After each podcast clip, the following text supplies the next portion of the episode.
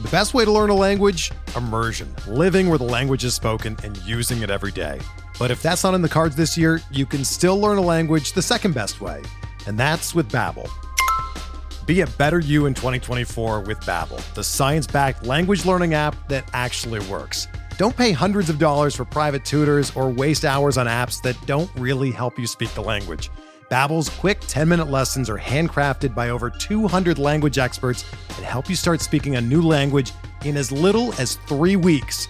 Babbel's designed by real people for real conversations, and their tips and tools are approachable, accessible, rooted in real-life situations and delivered with conversation-based teaching so you're ready to practice what you've learned in the real world. Here's a special limited time deal for our listeners. Right now, get up to 60% off your Babbel subscription at babbel.com slash bluewire. That's 60% off at babbel.com slash bluewire, spelled B-A-B-B-E-L dot com slash bluewire. Rules and restrictions apply. There's no crying in baseball! No crying! And this game's underway. Into the windup in his first offering, just a bit outside. Here's a drive in a deep left field by Castellanos. It will be a home run. Oh my Sends God! deep to right field, way up there. My, Oh my! And look who's coming up. You talk about a roll of the dice. This is it. Down goes Anderson! Here's the payoff pitch. Hello and welcome to Payoff Pitch, the Action Network's baseball betting podcast presented by BetMGM. I'm Sean Zerillo, joined today by Anthony Dabbundo and BJ Cunningham to break down the 2023 Major League Baseball playoffs. Four wildcard series in action on Tuesday. All four teams, or all eight teams, will play game twos on Wednesday and then potential deciding game threes on Thursday before we head into the divisional series, the championship series, and then eventually the World Series. And we're going to talk about potential value teams in both leagues, the American League and National League independent markets, in the World Series futures markets, potentially some World Series exact matchup bets. But first, we're going to start talking about those four wild card matchups. And we're going to begin in the American League and talk about the Texas Rangers and the Tampa Bay Rays. I projected the Rays at 61% in the series, about minus 160 in the implied market. Tampa Bay had the worst bullpen, or I believe the 25th bullpen in expected FIP in the first half of the season, number one in the second half of the season. Made a lot of moves, uh, got better form from guys, but traded for guys like Robert Stephenson. Just made a lot of modifications to their bullpen. And the Rays, even though they had that offensive outburst at the beginning of the year, eventually trailed off offensively. Obviously, the Wander Franco situation, but their bullpen, their pitching, which was struggling at the beginning of the year, got much better. So I still think the Rays are an extremely dangerous team. Texas Rangers, when you sort of sketch out their pitching staff as they would get into the divisional series, the championship series, it does get a little bit sketchier in the back end of that rotation. They still have not announced the game one starter for the wild card matchup, assuming it's going to be Jordan Montgomery. But after Montgomery, it thins out pretty quickly. And that Max Scherzer injury was ultimately huge. But Nathan Eovaldi has not been very healthy in the second half. Dane Dunning's metrics and numbers have been sketchy for the entire season. So as I said, make the Rays about 61% in this matchup. There is no value for me in terms of a series bet, but BJ or Anthony, BJ, I'm going to start with you first. Do you see any math that says there's a justifiable side here? And is there any team that you like in this matchup?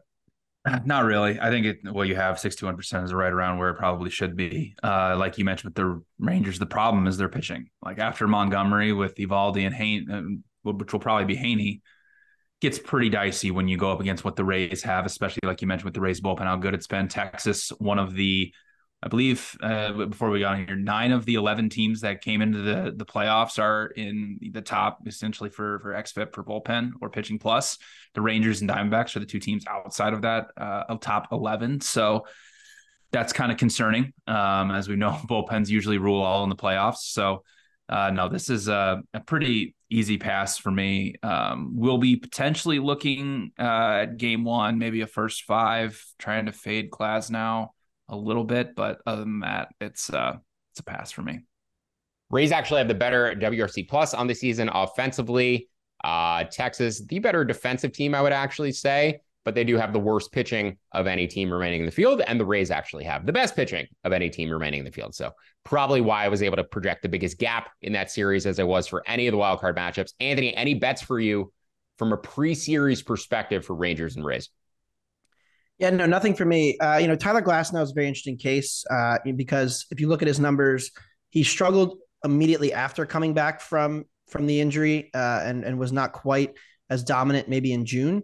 But since you know August, since the second half of the season started here, he has 66 strikeouts and 51 innings with just 15 walks, 2.57 FIP, uh, and a 216 batting average allowed. So you know they're not really. He's he's given up some very inopportune homers, like a lot of like three run backbreaking homers, uh, where you know he hasn't allowed a ton of base runners, but has gotten punished and unlucky.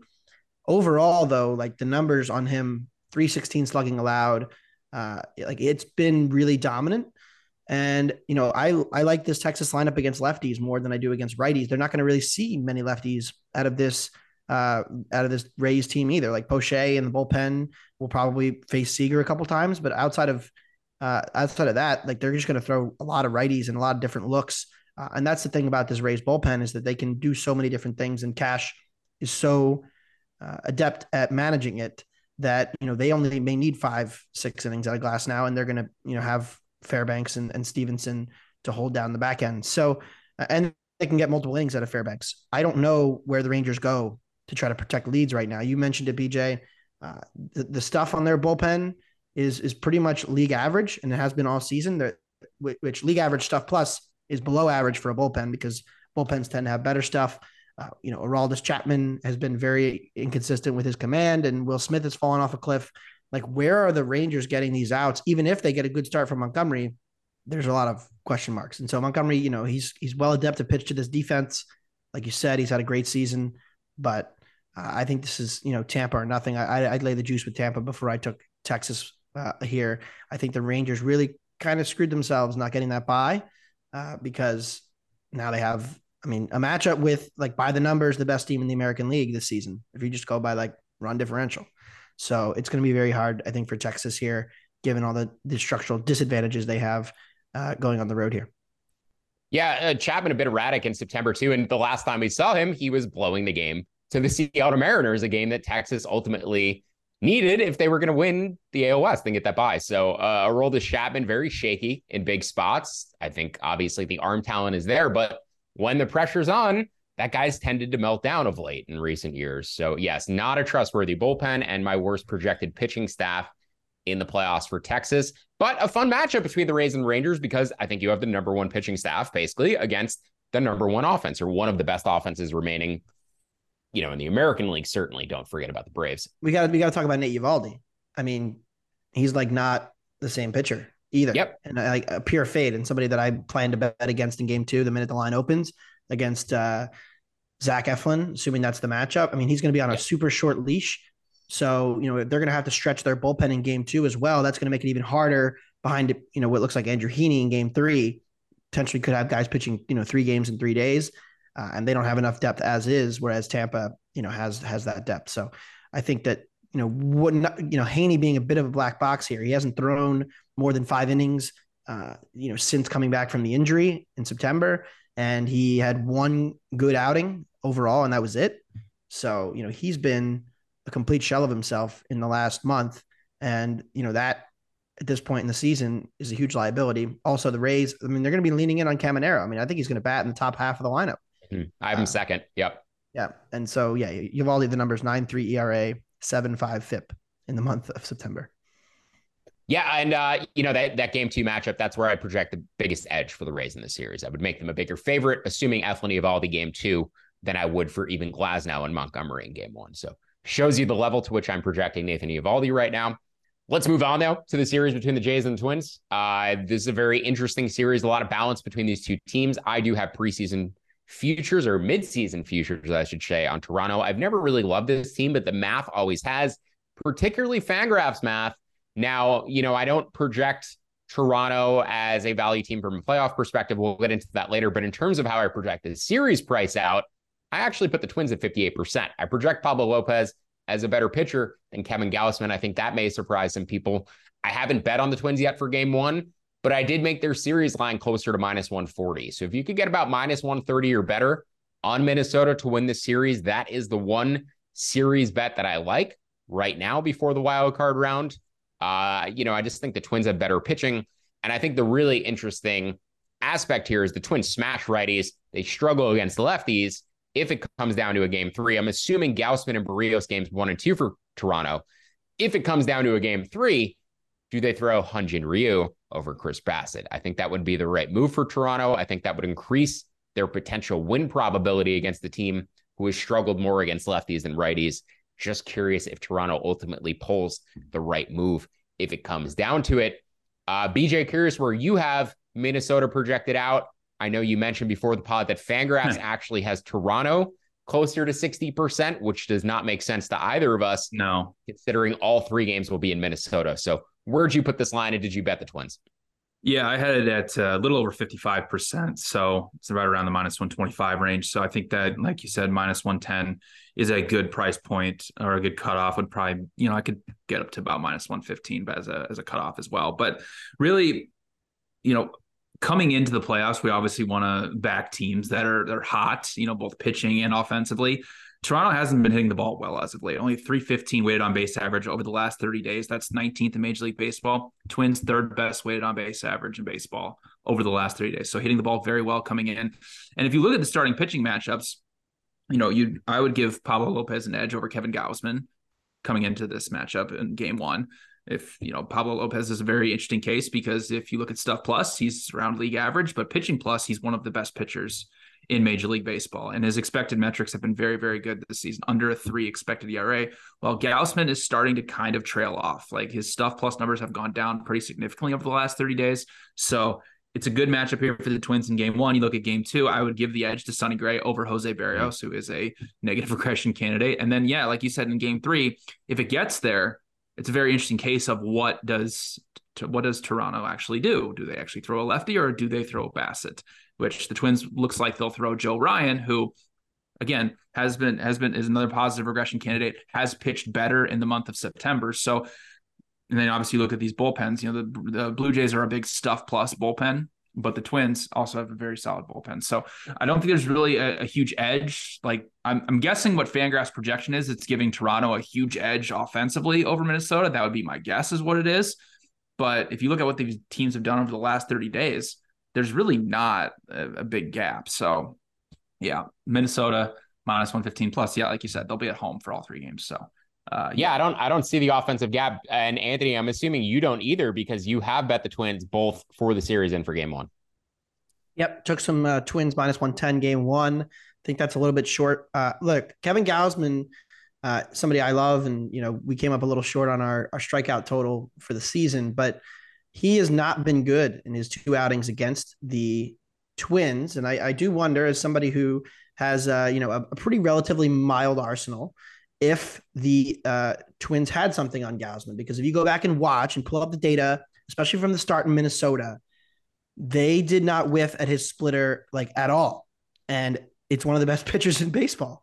So how how do they do that? Um, I'm not going to, you know, put my tinfoil hat on here, but in two starts against the Twins, uh, the first one in Minnesota, uh, you know, he was, he, excuse me, the, the, the, the one in Minnesota, he gave up, uh, he had five walks and four hits in five innings. He only gave up one run because he got away with it, but it was not particularly impressive. And then the start uh, in Toronto, he wasn't good either. 4.2 innings, six runs, seven hits, four walks. So, you know, you look at the rest of his numbers for the whole season, there was not a single outing other than those where he was walking guys like he did. And a lot of it was he was throwing that splitter that usually gets chases and whiffs, and it just wasn't getting them. So, uh, whatever that is, you know, Minnesota might have something on Kevin. Uh, either way, you know, just looking at season long stuff, like you said, Sean, like Lopez has been, you know, a top five pitcher in the American League. Gausman's right up there with him. But I like this Twins bullpen more now with how they're you know shaping up. The fewer big innings we get from Emilio Pagan, the better. Uh, as Sean and I have have suffered through that for the year over the years. But Chris Paddack coming back as a potential like two inning fireman to fill fill the void. Kenta Maeda to potentially you know bridge the gap for a couple innings, throwing a bunch of of junk uh, and breaking balls. to keep these hitters off balance. Like they have a lot more versatility in their bullpen and lineup wise. I mean, the Twins are, have a deep roster here. Royce Lewis looks like he's going to be back. Carlos Correa is going to be back. So, you know, I think Lewis is going to DH, it looks like. Polanco will play third, Julien at second. Like they certainly have their strikeout problems and they struck out at an extremely high rate this season. And that's a red flag going into the playoffs. But the the young guys are at least bringing some contact skills into this team. Uh, and I think that's you know what makes this lineup have more upside than Toronto. I mean, Toronto's lineup, like the way Guerrero Jr. has been hitting this season without his power, I you know I kind of think it's an overrated lineup. So I'm I'm going with the Twins to win the series and Twins to win Game One as well. Separate bets on those. Uh, it's my favorite side of the of the first round. I believe Royce Lewis uh, hurt for at least the wild card round, right? And that guy's been their best player essentially I read, this year. I read yesterday he was going to potentially be back in a DH role. Yeah, and, and and that's like a huge swing in terms of whether he's in or out. I project him out right now, and I still show value in the Twins. That shows you the level to which you know I I like Minnesota, both from the series perspective, maybe even from a futures perspective as well. We can get into that in a little bit, but Anthony did tease it. This Minnesota bullpen is probably underrated come playoff time. Once you consolidate, especially a three game series, you move Bailey Ober to the bullpen. But you've got Louis Varland throwing 100, Jhoan Duran throwing 100, Brock Stewart throwing 100, Chris Paddack throwing 100. There's some electricity in that Twins bullpen. So do not overlook this Central Division team. The Central Divisions have struggled in the playoffs in recent years in both leagues. I think this Twins team is pretty formidable, though. They have a one through nine lineup. You know, if you get Michael A. Taylor out of there, they can hit one through nine. Uh, they have a pretty deep bullpen, and they actually may have the deepest starting pitching of any team remaining in the American League. So Minnesota Twins, an interesting team, a team I like that Anthony likes in the wild card round, and I'll like even more if Royce Lewis is in there. Just want to remind you the payoff pitch presented by the BetMGM. Use bonus code ACTION when signing up to get $1,500 paid back in bonus bets if your first bet loses. For new users in Arizona, Colorado, Illinois, Indiana, Iowa, Kentucky, Louisiana, Maryland, Massachusetts, Michigan, New Jersey, Ohio, Pennsylvania, Tennessee, Virginia, West Virginia, and Wyoming. Terms and conditions apply. Must be 21 or older. Gambling problem, call 1 800 Gambler. Now we're going to turn our attention to the National League and the matchups in the wild card round. We're going to start with the Arizona Diamondbacks and the Milwaukee Brewers. And the Diamondbacks, a team on paper, you look at WRC plus, the offensive stuff, you look at XFIP, you know, their pitching stats, and you go, how did this team make it in? They essentially rank ninth or uh, sorry, 11th out of the 12 teams in both underlying offensive stats, underlying pitching stats, but they were the only team to finish in the top six, the only team to finish in the top 10 in both defensive value and base running value. I bet the Diamondbacks to make the playoffs in the first week of the regular season, I believe after three or four games. And my note was speed and defense electric factory. And we cashed that plus 425 ticket. But that's how they made it to the bull or to the, the playoffs. Speed and defense. This team was below average offensively, below average with their pitching. I actually don't mind Zac Gallen and Brandon Pfaadt as your one-two essentially in the playoffs. Merrill Kelly, a guy I'm a little bit lower on. But I think the Diamondbacks, you know, just looking at the base stuff, you would underrate them. Looking at the run differential minus 15, second worst in the field, aside for the Marlins, you may overlook the Arizona Diamondbacks. But if they face a team that cannot throw, you know, the ball from the outfield or throw the ball from behind the plate, they're going to be very annoying to play against if you cannot hold the runners. So the Arizona Diamondbacks, I think in the right matchup, are going to be very dangerous. I don't know if facing a team like the Brewers, who strike a ton of people out and have probably the best top three starting pitching in all of the playoffs, are the right team for them to play. So curious to hear how you guys break this one down. I made Milwaukee about 63% in this matchup. I would make them about 55% favorites or higher in every game. Brandon Pfaadt going to start game one for Arizona. I would assume it'll be Gallen in game two uh, after having to pitch near the end of the year to get Arizona to the playoffs. But BJ, do you have Arizona uh, higher or lower than 37% in the series? Uh, a little bit lower. So I'm at the Brewers at 64.3%. So it's it's pretty much right on with where the market is. It's it's like you mentioned, it's a very difficult matchup here for Arizona, who basically just use base running and defense to get here to the playoffs. But yeah, below average in offensive metrics. Even the pitching coming into this, you know, the Brewers are going to throw out there Corbin Burnes, who's been number one in stuff plus over the last 30 days. Brandon Woodruff, who came back from injury and has around a 3.5x FIP since he returned. And then Freddie Peralta, who's obviously having great metrics as well. That's a really, really difficult pitching rotation to go against. And the Brewers are also one of the best defensive teams in baseball 66 defensive runs saved this season. That's second most in baseball behind only the Blue Jays. So it's a very, very difficult spot here for the Diamondbacks if they're not able to hit the ball well against these pitchers. So Brewers haven't been a great offensive team this year. Um, so that's been like their one downfall. But yeah, pitching and bullpen has been outstanding for the Brewers. And yeah, I mean, I'm I'm potentially looking at some Brewers futures right now. Uh, we'll see if I get there, but um, yeah, I think it's it's the Brewers should win this series pretty handily. I think Brewers second in bullpen expected FIP over the second half of the season, 3.8. So in addition to those top notch starters, they also have a good bullpen coming in behind them always always also good at you know developing relievers. The Brewers seem to do it every year. Add one or two guys to the mix. Anthony, anything for you on Milwaukee and Arizona? Arizona team was one of your favorite win total overs coming into the year, uh, and we finally got our snakes to the playoffs. Yeah, it feels like uh, we've we we made up a lot of money lost betting on the snakes this year over past years, but I think the, the one way to look to play this series uh, is you can you know try to play uh, exact matchup and you can bet Milwaukee to win game one and lose the series at plus eight fifty. I really don't really see the path for the Diamondbacks to win this because uh, I am also down on Zac Gallen relative to the market, uh, and I have been for the most of the second half of the season. I think that he came in had you know career best command in the first half and and had really cut down the walks and the hit by pitches and we've seen his barrel rate spike and, and his walk rate, you know, tick back up toward kind of his career averages in the second half, and he hasn't been as good. Uh, and so that is a concern going up against you know this Brewers team, which which is patient too, and that's the other thing. You know, Pfaadt and Gallen, if you were to poke holes, kind of like where could things go wrong? Uh, Pfaadt has given up inopportune homers, which have hurt him, but he's also walked guys in front of those homers. And so in his playoff debut on Tuesday, there are some concerns there. I thought we'd get a better number than we ended up getting on Pfaadt. I was hoping for more than than just the plus 145, plus 150 that's out there to bet them. Uh, and then, you know, if but but again, if you were to draw a path for Arizona, it does feel like okay, Brewers win a close one in game one, but they have to use their top leverage arms. And then Arizona can go with their two best starters in games two and three and, and, and try to take this series. So, you know, that's the way I think that this happens. Another thing, you know, I expect Contreras to DH and Caratini to catch. Caratini 56 out of 63 in caught stealing efficiency this year uh, per baseball savant. So they have not been good at controlling the running game and their top arms, Burnes, especially if you can ever get on against him, yeah. he's not great at holding runners. Uh, and so, you know, that could be a potential factor. Uh, you mentioned with the Brewers, like the first half of the season, the Brewers bullpen wasn't as dominant, but they've gotten, uh, you know, Abner Uribe comes up, Payamps uh, has been dominant second half. Uh, they always are pitching factory. and so, you know, they also have a ton of righties. And I like this Arizona team against lefties a little bit, and they don't have them either. So I am not betting this series except for that prop, just a plus 850 long shot, uh, because I could see, you know, if Milwaukee's bats go quiet, they just go out. But in a short series, like Milwaukee is the best run prevention team in in, in the sport. So uh, I, I do think the Brewers roll here.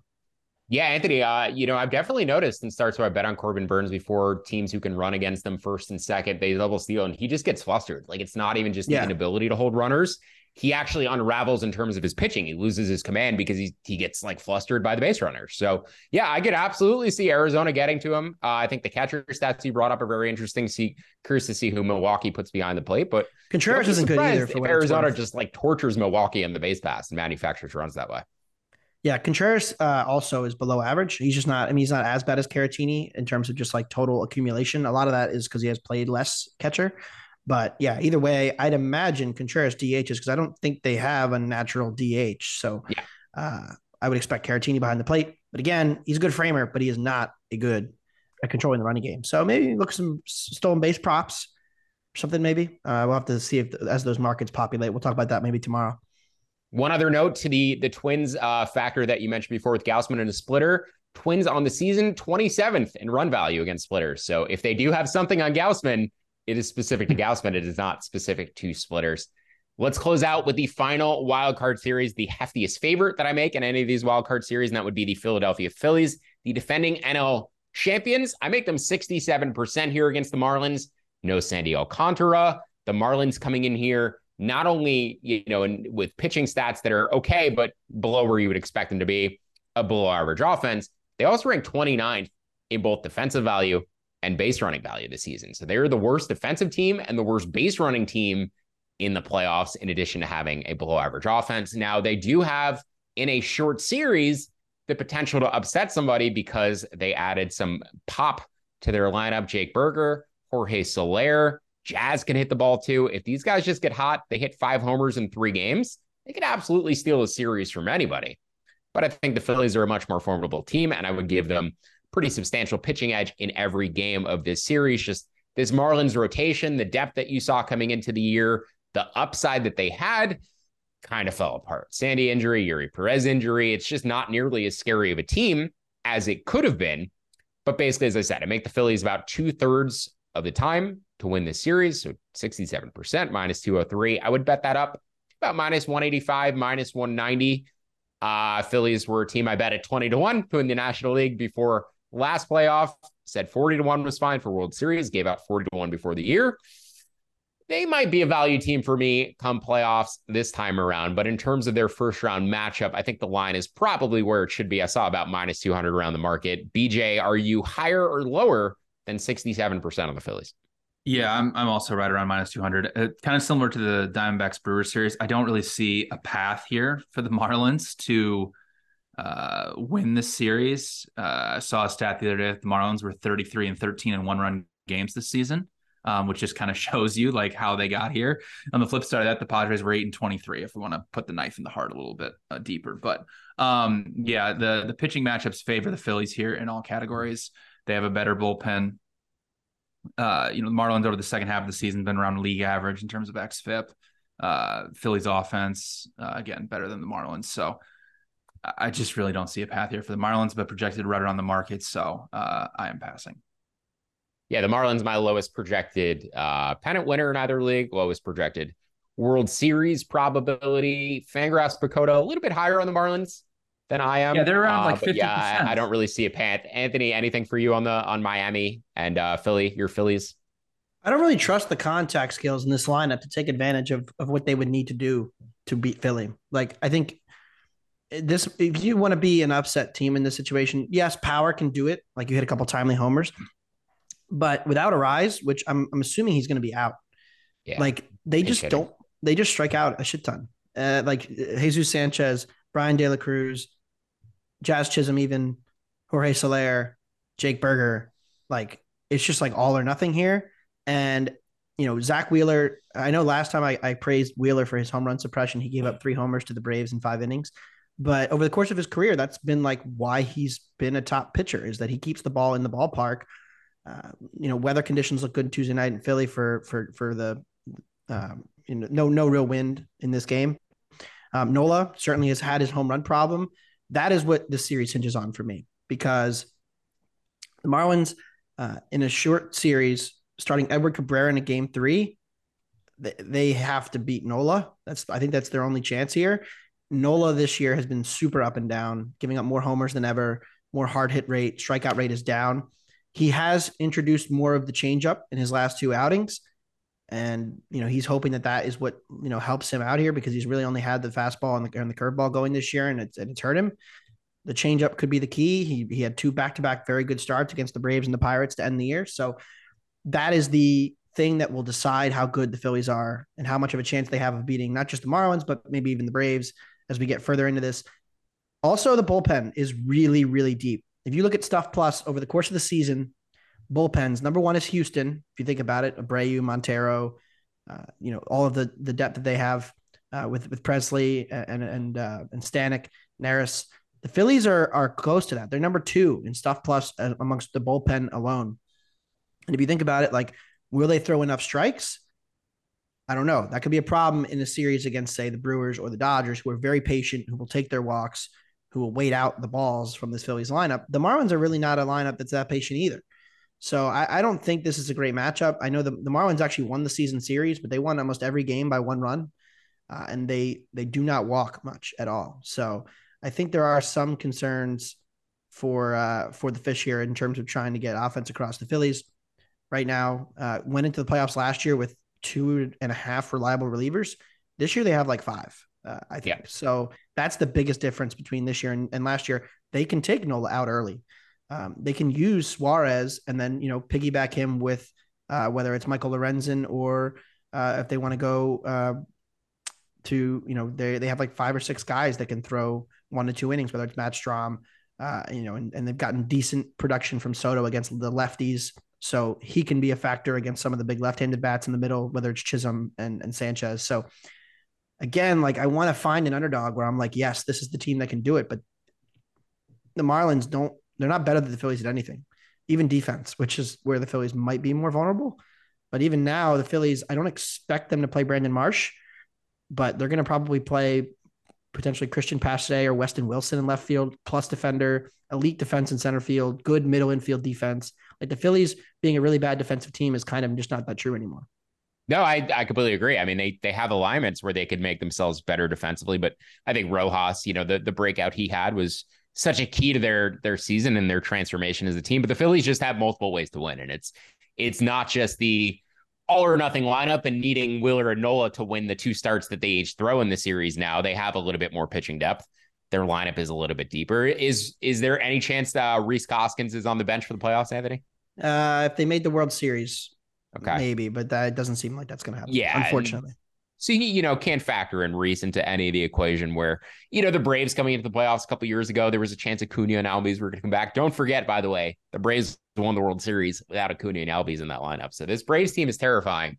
But in terms of the Phillies and this Marlins matchup, the one thing I want to note is the Marlins splits offensively 103 WRC plus against lefties, 92 against righties. And if it comes down to a game three, if it comes down to the Phillies using Matt Strahm and Soto and Alvarado, I actually think the Marlins are pretty effective against left handed pitching. So if you get to that game three scenario and the Phillies are staring down at using Cristopher Sanchez or Ranger Suarez and saying, crap, should we maybe consider using Taijuan Walker based on the splits? It's just not a good scenario for them to be in. So if the Marlins can steal one of these first two games, it's going to get potentially scary for the Phillies in game three. But I do think the Phillies not only are the best team in the wild card round, I actually think the Phillies are the third best team in Major League Baseball right now. And that may surprise some people too. But if I was just to rank these teams out in terms of a power ranking, I would probably go Braves one, Dodgers two, Phillies three, and Astros and Orioles basically tying and vying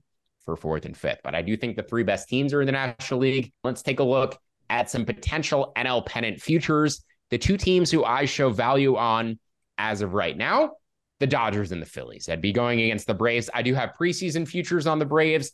I kind of have to figure out how hard I'm willing to go against it if I just want to sort of bet Philly series prices, assuming that they make it to the second round. Hope that the Phillies get upset in the first round, and then I never have to touch it. So I'm still deciding how I want to go about playing the potential National League field, considering my Braves position. But essentially, I make the Dodgers plus 203.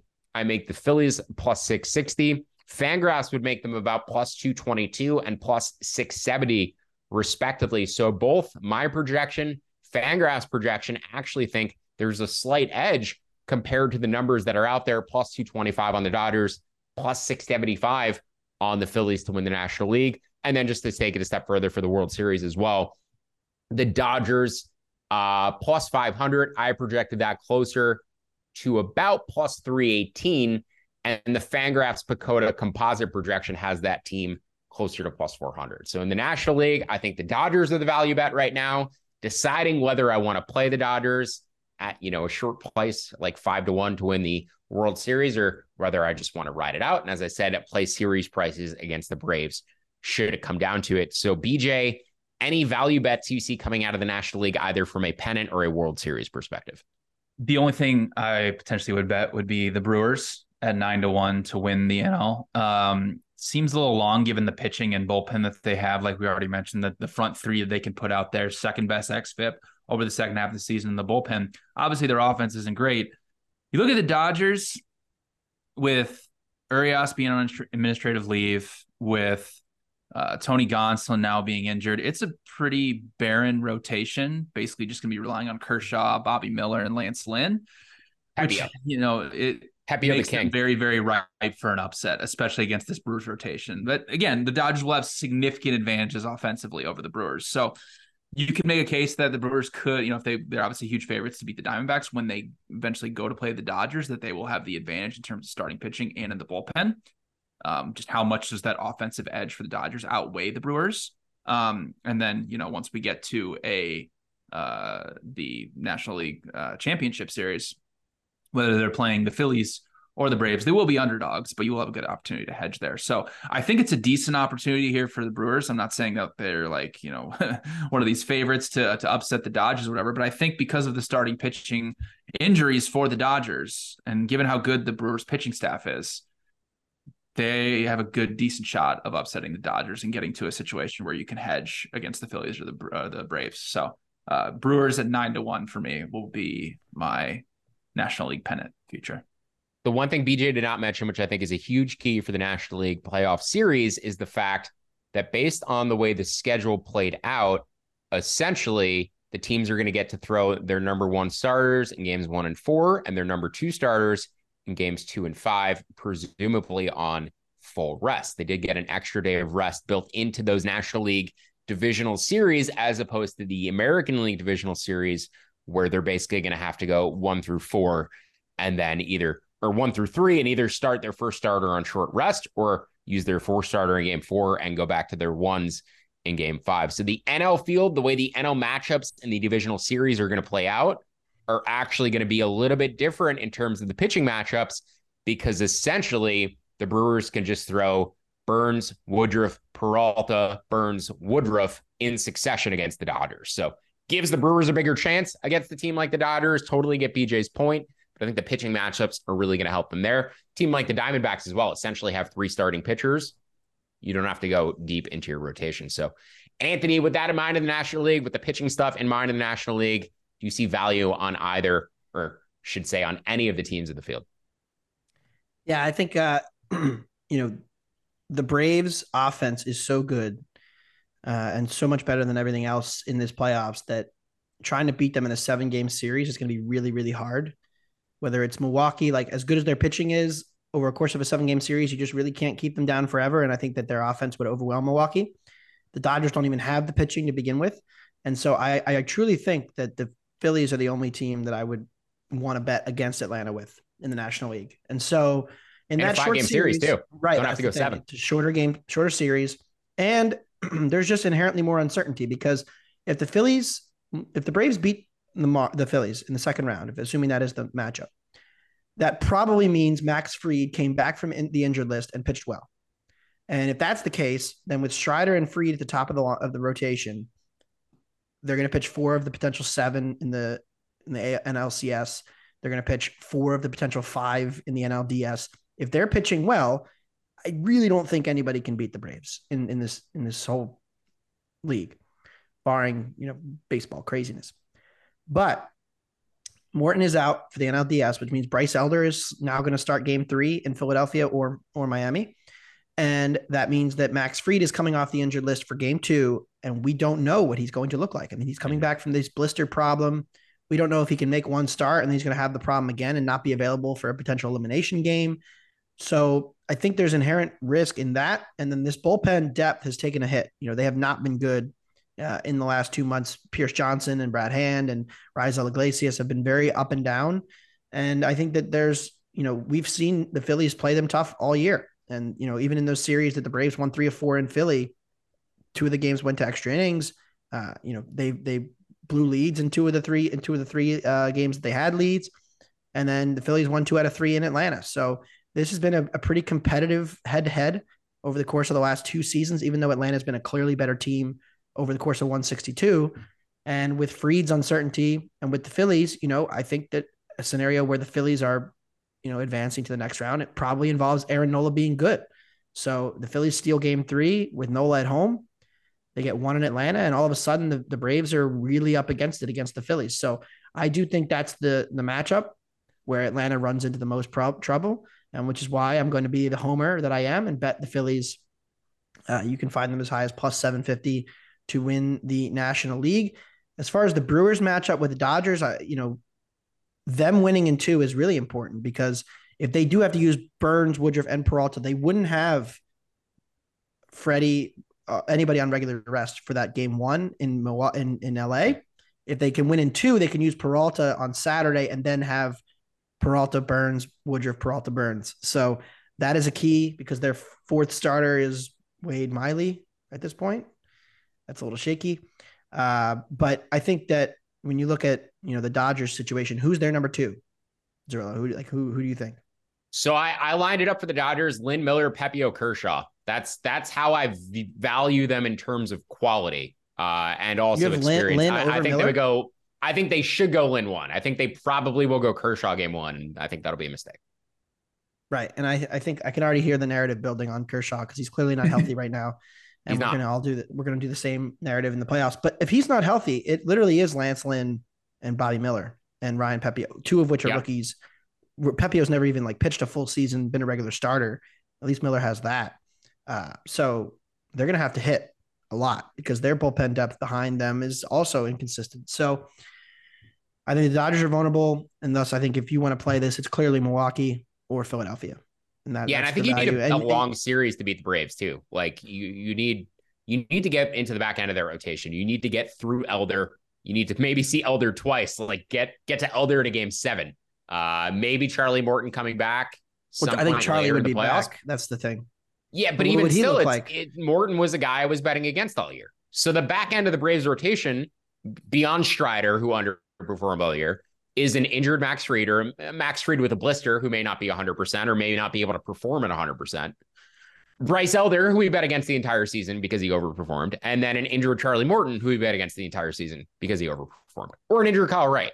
So the way the Braves lose the playoffs is the fact that their pitching just absolutely imploded down the stretch. Uh, historic offense, I believe tied the regular season record for home runs, set the regular season record for slugging percentage, highest expected weighted on base average in the StatCast era. But their fourth and fifth starters, their third, fourth, and fifth starters, and arguably their two through five starters are all question marks right now. So I'm a bit sketched out by the Braves and their futures. I would agree with Anthony. If I'm going to take a shot, it's with the Phillies. And I'm going to go a step further. I think the winner of that Phillies Braves series is your World Series champion. I think those are mm-hmm. two of the three best teams in the playoffs. And as we talked about with the Dodgers pitching situation, I think I prefer the Braves and the Phillies, folks. And let's talk about some potential World Series matchups in terms of value bets. I gave out, you know, two teams in the American League, two teams in the National League, the Dodgers and the Phillies, the Orioles and the Twins. Last year, I was able to find actual value based on the odds that were out there. And I actually gave out actual prices. We gave out Astros and Phillies at 40 to 1. I believe my, my projected line was closer to like 35 to 1 on that. The books have really dejuiced this market this year. So I haven't given out an official bet yet. The closest things that are to in range, though, involve those four teams that I gave out. Dodgers and Orioles projected it around 9 fit plus 950. It's plus 950 out there. So there's no edge in the bet. Dodgers and Twins plus 2200, Phillies and Orioles plus 2400, and then Phillies versus Twins plus 5500. Again, those are all short of basically where I projected them. Made those about 25 to 1, 26 to 1, and then like 60 to 1, respectively. So continue to shop around. But those four iterations, those four teams are the teams that I would probably be trying to combine if I was looking for any long shot World Series matchups. Uh, BJ, not sure if you projected this market, looked into this market yet. Always a fun one to bet.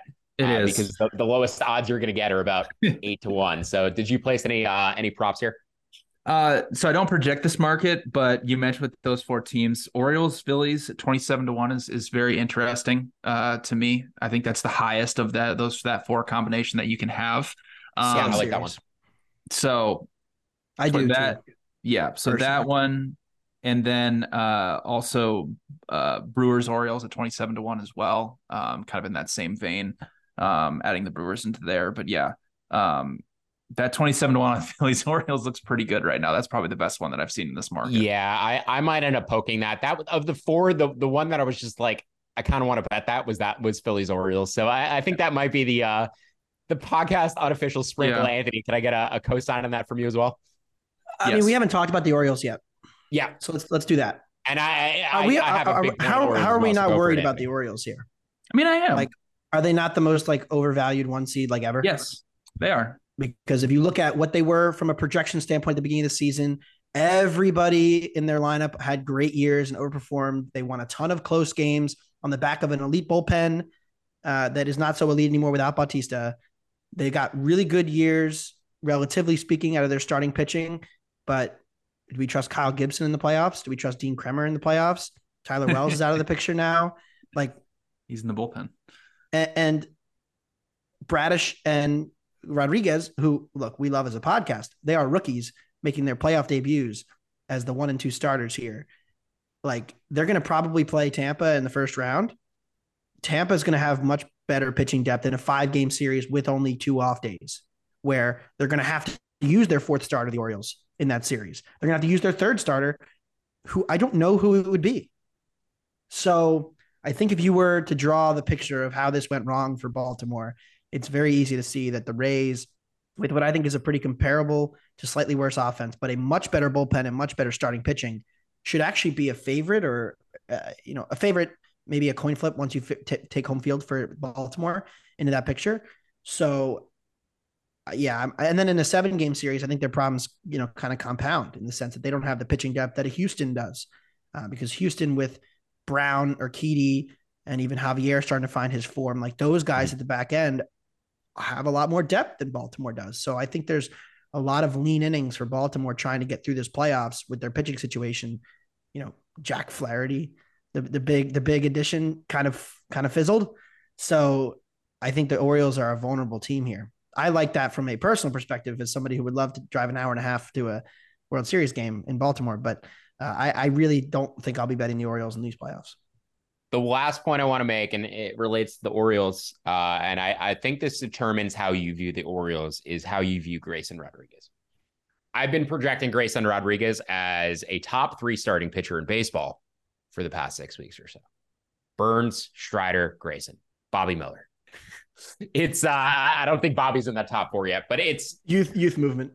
You know, there there's a level that Grayson hit that became elite and his numbers got absurd and he clearly found his form. And if you're projecting Grayson Rodriguez as the best pitcher in the American League playoffs, I think you can kind of justify Baltimore where they are. I have them about 13% to win the World Series. But any five game series, any seven game series between these American League teams with Baltimore at home, I don't really make Baltimore more than like 53 or 54%. They're all coin flips. All of these American League teams, aside from essentially Toronto, are like coin flips against one another based on the team who, you know, Twins having home field over uh, or Astros having home field over the Twins. I only make the Astros like 55%. Uh, Astros versus Jays make the Astros like 53%. So there's really no huge advantage for any of these teams. And I think it is going to come down to the individual matchups. And if you get a five game series between the Orioles and the Rangers, the Orioles and the Rays, I basically have, and we talked about this with the schedule, the Orioles going one through four. It would be Kremer game three, probably John Means in game four. But then they can piggyback Bradish and Grayson in game five. And that's an elite pairing. So Grayson for me going in game two, presumably, I make him like a 60% favorite against Nathan Eovaldi, 61%, 60% against Zach Eflin if they play the Rays. So that game two, the Grayson games, the game five, the deciding game that Grayson would be pitching in, that's kind of where I got the Orioles a little bit higher in the AL playoff field. I'm presuming and projecting Grayson Rodriguez is essentially the best pitcher best starting pitcher in the AL right now. Uh, BJ, I don't I don't know if you have Grayson rated quite that high or if you're baking more of his earlier sample, but he did get to that point by the end of the year for me. Yeah. So typically about this point in the season, I try to do from essentially second half on and not take into account. I mean, you can take into account what people have done early on in the season, but I agree. I mean, I don't I'm not as high as you know top three pitcher in the AL, um, but I'm definitely very very high on them to the point where I do believe that they have a good matchup here coming up against the Rays. I actually do like the Astros to get out of the AL here. I I've placed a future on them now at around a little over five to one to win the World Series. You look at PECOTA and Fangraphs, both of them obviously are in love with the Astros, and they have them, you know, compositely around seventeen percent. uh, between them between the two of them. So I think you're getting a little bit of value on the Astros. The thing is, you know, obviously the Astros bullpen hasn't been that good over the second half of the season, but their stuff plus numbers and the talent that they have in that bullpen is elite. And then you look at their starting pitching. It is a question mark with Framber, who's you know obviously hasn't pitched very well. Cristian uh, Cristian Javier pitching better as of late is a very encouraging sign for them. Uh, so that's the question mark. But this Astros offense, I mean, I believe they're number one in baseball over the last 30 days and weighted on base average. Like this lineup just hits for days. So um, comparatively, when you they go up against the Blue Jays or the Twins, they're going to have advantages offensively. Can that outweigh their starting pitching? I do believe so. And then if they eventually do face the Orioles, they will have advantages in both offensively, starting pitching, and then you know the bullpen's essentially a wash. So um, I do like the Astros to to to win the AL and get to the World Series um, which I was looking at the uh, World Series market again. A repeat of last year is 22 to 1, which is interesting. So, say the least. So, uh, yeah, the Orioles, that's just like they were average against righties all season long. Like their bullpen without their best arm just isn't as frightening. And then, like Anthony already mentioned, with their starting rotation outside of Grayson Rodriguez, there's a lot of question marks. So, um, yeah, I'm I'm not looking to just absolutely fade the Orioles any chance I get. Um, but I'm not just really high on them to, you know, win the World Series. Pitching plus ratings in the second half. Number one, Zack Wheeler, 112, tied with Nick Pivetta, surprisingly. Grayson Rodriguez, oh, yeah. third, 111 pitching plus. Brandon Woodruff, fourth. Bobby Miller, fifth. Tyler Glasnow, seventh. Corbin Burnes, ninth. Spencer Strider, 11th. Ryan Pepiot, 14th. Pablo Lopez, 19th. Zac Gallen, 20. So those are your playoff starters. You'll see in the next couple weeks who finish in the top 20 in stuff plus or pitching plus, I should say, in the second half. Grayson Rodriguez, folks, 126 stuff plus. That ranked fifth or sixth. And uh, his teammate, by the way, Kyle Bradish, 130. He was fourth. So Bradish and Rodriguez, don't overlook those two. But yeah, Kremer and uh, Means and Jack Flaherty, it gets a little sketchy at the back end of the Orioles rotation. But looking around the playoffs, folks, it gets sketchy at the back end around a lot of these rotations. So I, I, just think with the amount of pitching injuries we had this year across the league, I'm tending to trust the offensive teams a little bit more come playoff time. And that would mean the Braves, the Astros, the Orioles, the teams who have mashed largely in the second half throughout the year. Anthony, any final thoughts before we close the show out? Yeah, Minnesota. Minnesota! I think that we have you know we've lambasted the Central for the years, and I've bet against this this league and and those divisions. But uh, you talk about pitching depth and versatility, like the way Baldelli can play his cards in a potential five game series with Houston. It's going to be really hard with Maeda potentially, you know, waiting in a game one, and then they could throw. You know, they used him three and a third out of the bullpen the other day, so I think they're kind of getting him ready for that fireman role. We saw Chris Paddack pitch two innings out of the bullpen, touching 100. So they have these guys, Bailey Ober, if they need somebody to throw strikes and throw like a weird deception angle at people. Louis Varland, like you mentioned, like this Twins team is my team to ride. I said on last Tuesday's show on Payoff Pitch, if you want to bet Houston to win the American League, now's the time to do it. They went and stole the division. Now there's really no value left in betting Houston because they went from, you know, having to play this roulette series against Minnesota to now being the favorite because they're the two seed. I still think we're going to get a Minnesota Houston series and a best of five even with Houston having the better lineup, I still think Minnesota is going to be in that mix there because of their pitching advantages. Framber and Javier are not pitching at the same level that they were last year. I know Javier's pitched better, but he's still not at the same level that he was last year. Uh, neither is Framber, and even Verlander is not as dominant heading into the playoffs. And we, we know his playoff struggles as well. So Houston in a long series, I think is has has the depth, and the Twins do too, to beat the Orioles.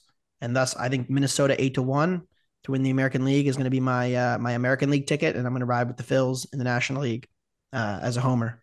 And uh, hope you know that would be a hell of a World Series. But uh, is maybe not the most sexy team because everybody's rooting for Baltimore, the Houston Juggernaut, or or uh, I know a lot of people have Jays futures, but I think Minnesota's flying under the radar, and now they'll be out in three days since I said that. Yeah, I have Jays, Rays, and O's futures, and I, I think if I'm going to add any team, it's probably. I mean, the Twins were the long shot on the list of teams that I showed value on. And I think that would be the one team I would add just to get essentially a guaranteed ticket against Houston in the DS with either uh, the Jays or the Twins being alive. You know, having the AL pennant ticket alive against the Astros, I think would be enticing. Uh, so yes, the Twins. I agree with Anthony. I think that's the one longer shot value team that I would consider investing in. I think the Phillies around plus seven to one to win the NL plus six seventy five. I think that is a fine bet as well. BJ gave out some bets that he likes to, and we will be back tomorrow to break down Tuesday's four wildcard matchups. We'll be back on Wednesday and every other weekday throughout the Major League Baseball playoffs. For Anthony Dabbundo, for BJ Cunningham, I'm Sean Zerillo. Get those futures bets in. We'll see you back here on Tuesday to break down the four game ones. Look at his crowd on its feet. What a tribute. No one wants to leave.